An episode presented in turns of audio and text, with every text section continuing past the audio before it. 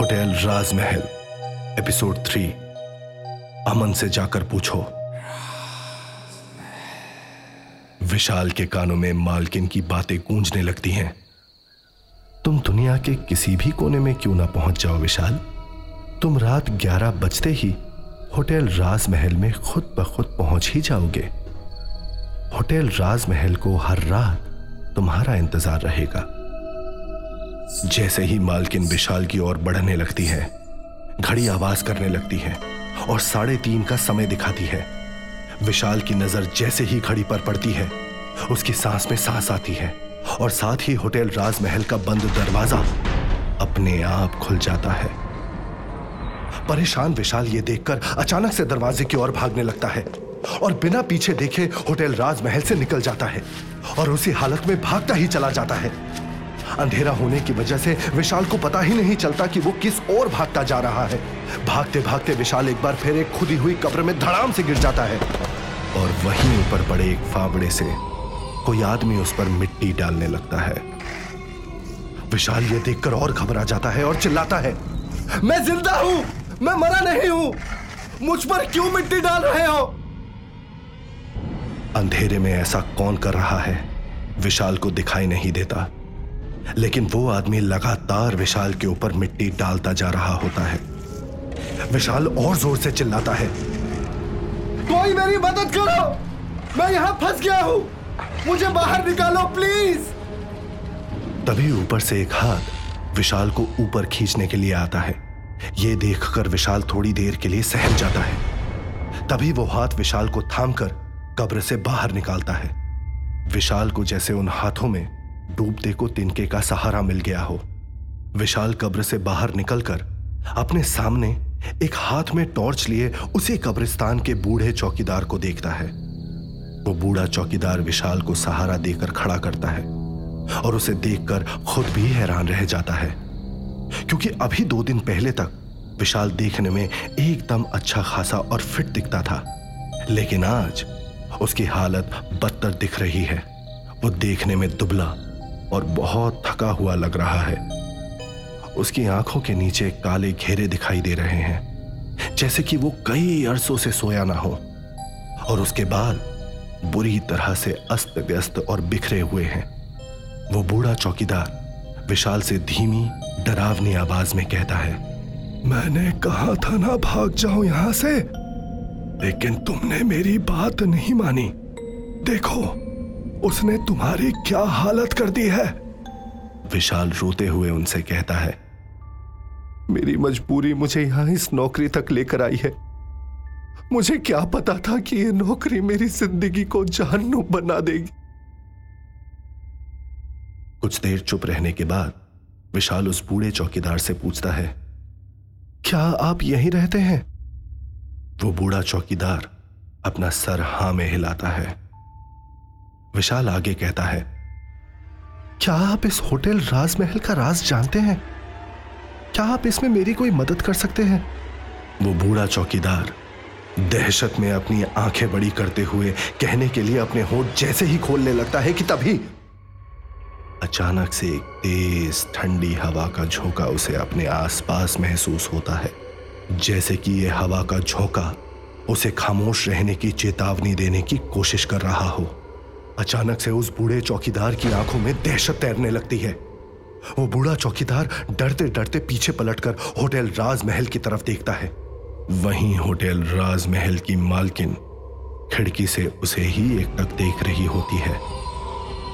तभी वो चिल्लाता है मुझे कुछ नहीं पता, मुझे कुछ नहीं पता। जाओ यहाँ से, भागो! इतना कहकर वो बूढ़ा चौकीदार कब्रिस्तान के अंदर पसरे अंधेरे में अमावस की चाँद की तरह गुम हो जाता है। वहीं विशाल भी वहाँ खड़ा, ये सब देखकर भागने लगता है। कुछ दूरी पर जाकर, एक खाली पड़े बेंच पर बैठकर, विशाल अपनी ज़िंदगी के साथ हो रहे इस हादसे के बारे में सोचने लगता है। थोड़ी देर बाद, अंधेरे को चीर कर सुबह की रोशनी दिखाई देने लगती है और एक स्कूटी विशाल के पास आकर रुकती है। प्रिया फटाफट विशाल के पास जाकर कहती है, तुम्हारे फ़ोन ने तो मेरे दिल की धड़कन बढ़ा दी थी, विशाल। तुम ठीक तो हो? आखिर बात क्या है? लेकिन विशाल प्रिया से कुछ नहीं कहता है। प्रिया आगे बोलती है, अब चलो मेरे साथ यहाँ से। मैंने अपने पापा से बात कर ली है। हमारे घर की छत पर एक कमरा है। अब से तुम वही रहोगे। बस इस बात का ध्यान रखना। कि हमारे बारे में मेरे घर में किसी को कुछ भी पता नहीं लगना चाहिए। तुम्हें एक किराएदार की तरह रहना होगा। इतना कहकर प्रिया विशाल को अपनी स्कूटी पर बिठाकर अपने घर की ओर निकल जाती है। विशाल आराम से प्रिया के घर पर सो रहा होता है कि तभी एक लड़की उसके पास आकर उसे अपने आगोश में भर लेती है और धीरे धीरे हर लम्हे के साथ आगे बढ़ते हुए विशाल के होठों पर किस करने लगती है। इस किस की वजह से विशाल नींद से जागने लगा है? और किसी लड़की को अपने इतना करीब पाकर वो थोड़ा हैरान हो जाता है। लड़की तब तक और करीब बढ़ चुकी है। वहीं विशाल अपने हाथ से उस लड़की के बदन को छूने लगता है। और वो लड़की भी एक एक करके विशाल की शर्ट के सारे बटन खोलने लगती है। धीरे धीरे दोनों एक दूसरे में खो जाते हैं। विशाल जैसे ही उस लड़की के होठों को चूमने लगता है, उस लड़की की आँखें और चेहरा देखकर अचानक से विशाल दंग रह जाता है, क्योंकि उस वक्त उसे अपने सामने कोई और नहीं, बल्कि होटल राजमहल की मालकिन मल्लिका शेखावत नज़र आती है, जो उससे कहती है, लव मी विशाल, जो तुम उस दिन नहीं कर पाए, अभी करो। मैं जानती हूँ, तुम ये करने के लिए बेकरार हो। विशाल ये देखते ही ज़ोर से चिल्लाता है, नो! और उसे धक्का मारता है। तभी प्रिया बेड से गिर जाती है और उठते हुए गुस्से में बोलती है यह क्या बदतमीजी है विशाल? विशाल अपने सामने प्रिया को देखकर शॉक्ड रह जाता है और बड़बड़ाता है तो तुम हो प्रिया? प्रिया हैरानी से बोलती है तो और कौन होगा? विशाल बेबस होकर अपना सर दोनों हाथों से पकड़कर बैठ जाता है। प्रिया गुस्से से कहती है जब तुम्हारा दिमाग ठिकाने आ जाए, तब मुझसे बात करना। इतना कहकर प्रिया वहाँ से जाने लगती है। विशाल प्रिया का हाथ पकड़कर उसे रोकते हुए कहता है, प्लीज़, मुझे छोड़कर मत जाओ प्रिया। विशाल प्रिया को अपने करीब खींचकर उसकी कमर से लिपट कर रोने लगता है। विशाल को यूँ रोता देखकर प्रिया हैरान रह जाती है और विशाल से पूछती है, क्या बात है विशाल? तुम क्यों रो रहे हो? विशाल सिसकता हुआ कहता है, मुझे अभी तुम्हारी जगह वो होटल की मालकिन मल्लिका दिखाई दी थी। मैं पागल हो जाऊँगा, प्रिया। प्रिया विशाल की आँखों में फ़िक्र और खामोशी को साफ़ पढ़ पा रही होती है। वो विशाल के आँसू पूछती है और पूछती है, कौन सी मालकिन? अब विशाल प्रिया को सब बताता है, मुझे ये नौकरी नहीं करनी है, प्रिया। वहाँ पर कुछ भी ठीक नहीं है। बड़ी ही अजीब जगह है वो। मैं बुरी तरह से फंस गया हूँ। मैं कहीं भी होता हूँ। रात के ग्यारह बजते ही मैं अपने आप ही उस होटल राजमहल में पहुँच जाता हूँ। प्रिया यह सुनकर खामोश रह जाती है और हैरानी से विशाल की ओर एक टक देखने लगती है। तभी कुछ पल में प्रिया ज़ोर ज़ोर से हंसने लगती है। सीरियसली विशाल ये तुम कह रहे हो, मुझे यकीन नहीं हो रहा। इक्कीसवीं सदी में होकर भी तुम ऐसी बातें कर रहे हो। तुम्हें मैं ही मिली हूँ इन सब मज़ाक के लिए। वहीं विशाल गंभीरता के साथ कहता है, मैं मज़ाक नहीं कर रहा। मैं सच कह रहा हूँ, प्रिया। प्रिया उसी वक्त कहती है अच्छा यह बताओ, जिस होटल में तुम्हें जॉब मिली है, क्या नाम बताया था तुमने? विशाल बोलता है, राजमहल, होटल राजमहल। यह सुनकर प्रिया जल्दी से अपने फ़ोन पर टाइप करते हुए होटल के बारे में इंटरनेट पर सर्च करने लगती है। उसके बारे में पढ़कर प्रिया हैरान हो जाती है। ऐसा कैसे हो सकता है? तुम होटल राजमहल में कैसे काम कर सकते हो? वो होटल तो 2015 में जलकर राख हो गया था। और इसमें होटल के स्टाफ के साथ साथ 120 गेस्ट भी मारे गए थे। ये देखो। विशाल मोबाइल पर यह न्यूज़ देखते ही बौखला जाता है। तभी वहाँ रोज रात को आग लग जाती है। लेकिन ये कैसे हो सकता है? जो होटल सात साल पहले जलकर राख हो गया था वो हर रात वापस कैसे खड़ा हो जाता है? और, और फिर सुबह होने से पहले वापस जलकर राख हो जाता है? प्रिया हक्का बक्का सिर्फ़ विशाल के माथे पर पड़ी शिकन को गौर से देख रही होती है। इससे पहले उसने विशाल को इतना परेशान कभी नहीं देखा था। इससे पहले कि प्रिया आगे कुछ कहे उसकी मम्मी उसे आवाज़ लगाती है। प्रिया? ओ प्रिया! प्रिया चिल्लाकर आवाज़ देती है। आई मम्मी!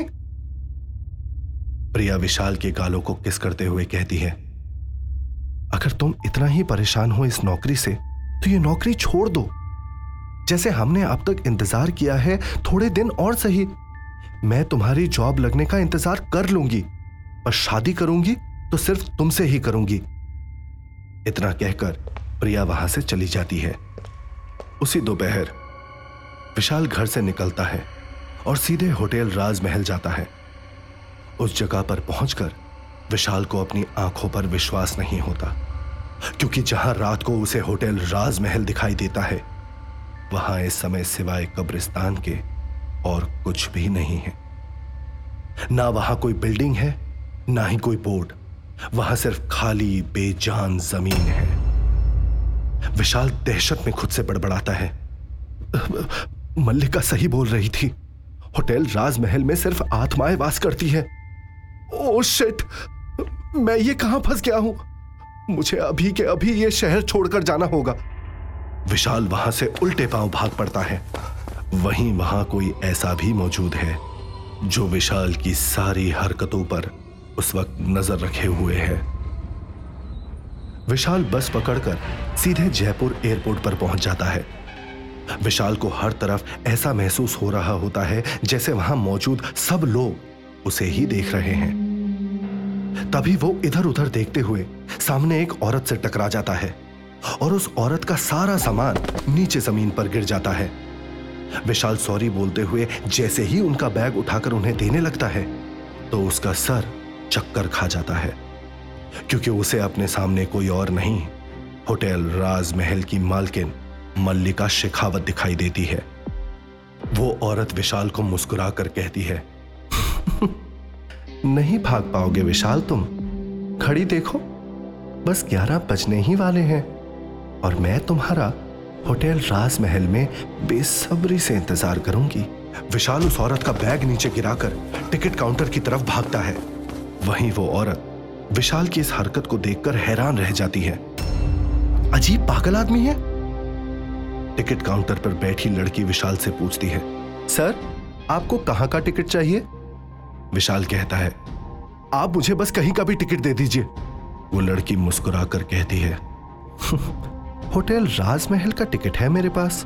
विशाल ज़ोर से चिल्लाता है, नहीं नहीं, मुझे राजमहल नहीं जाना। वो लड़की कहती है, सर, आप गलत सुन रहे हैं। मैं राजमहल नहीं, राजकोट की बात कर रही हूँ। विशाल घबराते हुए कहता है आई एम सॉरी दे दीजिए। आप मुझे यही टिकट दे दीजिए। विशाल टिकट लेकर फ़्लाइट का इंतज़ार करने लगता है। थोड़ी देर में फ़्लाइट की अनाउंसमेंट होती है और विशाल घबराया बार बार टाइम देखते हुए जल्दी से प्लेन में बैठ जाता है। कुछ ही देर में फ़्लाइट रनवे पे दौड़ने लगती है और यह देखकर विशाल राहत की सांस लेता है।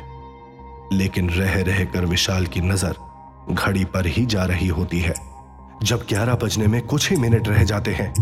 विशाल की दिल की धड़कन प्लेन की स्पीड से भी तेज दौड़ने लगती है और वो अपनी आँखें बंद कर लेता है। कुछ सेकंड्स के बाद विशाल जैसे ही अपनी आँखें खोलता है, वो अपने सामने का नज़ारा देखकर हैरान हो जाता है। पूरा प्लेन खाली होता है। विशाल उठकर इधर उधर नज़र दौड़ाता है, लेकिन उसे वहाँ कोई नज़र नहीं आता। तभी एक एयर होस्टेस सामने से उससे कहती है, तुम्हें क्या लगा? कि तुम होटल राजमहल के चक्रव्यूह से बच जाओगे? तभी विशाल की घड़ी में रात के ग्यारह बज जाते हैं और उसके सर में अचानक से बहुत तेज दर्द होने लगता है और उसे चक्कर आने लगते हैं। विशाल चक्कर खाकर गिर जाता है। जब उसकी आँखें खुलती हैं वो खुद को होटल राजमहल के रिसेप्शन की कुर्सी पर बैठा हुआ पाता है। विशाल डर के मारे कुर्सी से खड़ा हो जाता है और ज़ोर से चिल्लाता है। मुझे जाने दो यहाँ से। ये क्या ज़बरदस्ती है? तभी उसे आवाज़ सुनाई देती है। विशाल चारों तरफ़ देखता है, लेकिन उसे कोई नज़र नहीं आता।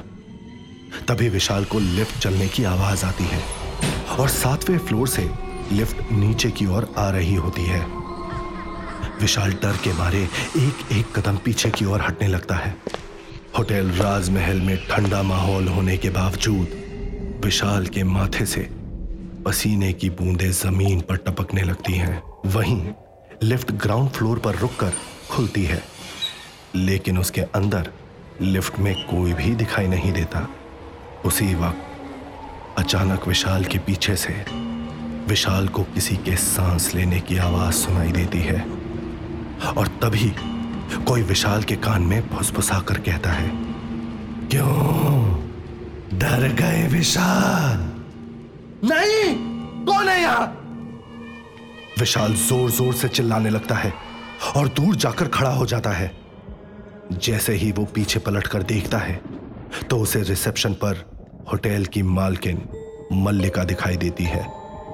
आज मल्लिका ने ब्लैक कलर की ट्रांसपेरेंट ड्रेस पहनी होती है।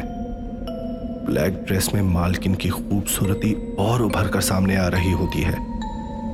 विशाल एक बार फिर उसकी खूबसूरती में कुछ देर को कहीं खो सा जाता है। विशाल उसे नीचे से ऊपर तक देखता ही रह जाता है। वहीं दूर खड़ी मल्लिका ये देखकर विशाल से कहती है, आओ, मेरे नज़दीक आओ विशाल। मेरी बाहों में और बुझा लो अपनी प्यास, जो सात साल पहले अधूरी रह गई थी। विशाल अपनी नज़रें उनसे दूर हटाकर पूछता है कौन है आप? क्या है आपकी असलियत? ये सवाल सुनकर वो ज़ोर ज़ोर से हंसने लगती है। विशाल फिर पूछता है, ये होटल तो 2015 में जल गया था और बहुत से लोग इसमें जलकर मर गए थे। फिर इस होटल का वजूद कैसे है? और आप आप कौन हैं? ये सवाल सुनते ही उस औरत के चेहरे के हाव भाव बदल जाते हैं और वो गुस्से में चिल्लाकर कहती है 120 लोग मरे थे। 120 लोग। और उनमें से एक मैं भी थी। इस होटल की एक लौटी मालकिन मल्लिका शेखावत। ये सुनते ही विशाल की आँखों में डर साफ़ दिखाई देने लगता है। और वो ज़ोर ज़ोर से कांपने लगता है। आप आप मर चुकी हैं। आप मर चुकी हैं। ये सुनते ही मल्लिका ज़ोर से हंसने लगती है। हाँ मैं मर चुकी हूँ। मैं एक आत्मा हूँ। क्या तुम मेरा असली चेहरा नहीं देखना चाहोगे? विशाल घुटनों के बल बैठकर मल्लिका के सामने गिड़गिड़ाने लगता है और हाथ जोड़कर कहता है, प्लीज़, मुझे जाने दो, मुझे छोड़ दो, मुझे नहीं करनी ये नौकरी. मल्लिका पूछती है, तुम्हें कुछ याद नहीं कि सात साल पहले क्या हुआ था? विशाल रोते हुए कहता है, नहीं, मुझे कुछ याद नहीं। मैंने तो आपको यहाँ से पहले कभी देखा तक नहीं। मल्लिका एक बार फिर पूछती है क्या तुम्हें सच में कुछ भी याद नहीं? विशाल अपना सर ना में हिलाता है। मल्लिका कहती है हम्म, कोई बात नहीं। अगर तुम्हें याद नहीं है तो तुम जाकर अपने दोस्त अमन से पूछो। विशाल ये सुनकर बहुत हैरान रह जाता है और कहता है अमन से पूछो? लेकिन आप अमन को कैसे जानती हैं? इतनी देर में मल्लिका वहाँ से धुएँ की तरह हवा में गायब हो जाती है और विशाल एक सवाल के साथ वहाँ सिर्फ़ अकेला रह जाता है। तो क्या होगा आगे की कहानी में? क्या जानता है अमन मल्लिका के बारे में? आखिर ऐसा क्या हुआ था सात साल पहले जिसकी विशाल को इतनी बुरी सजा मिल रही है?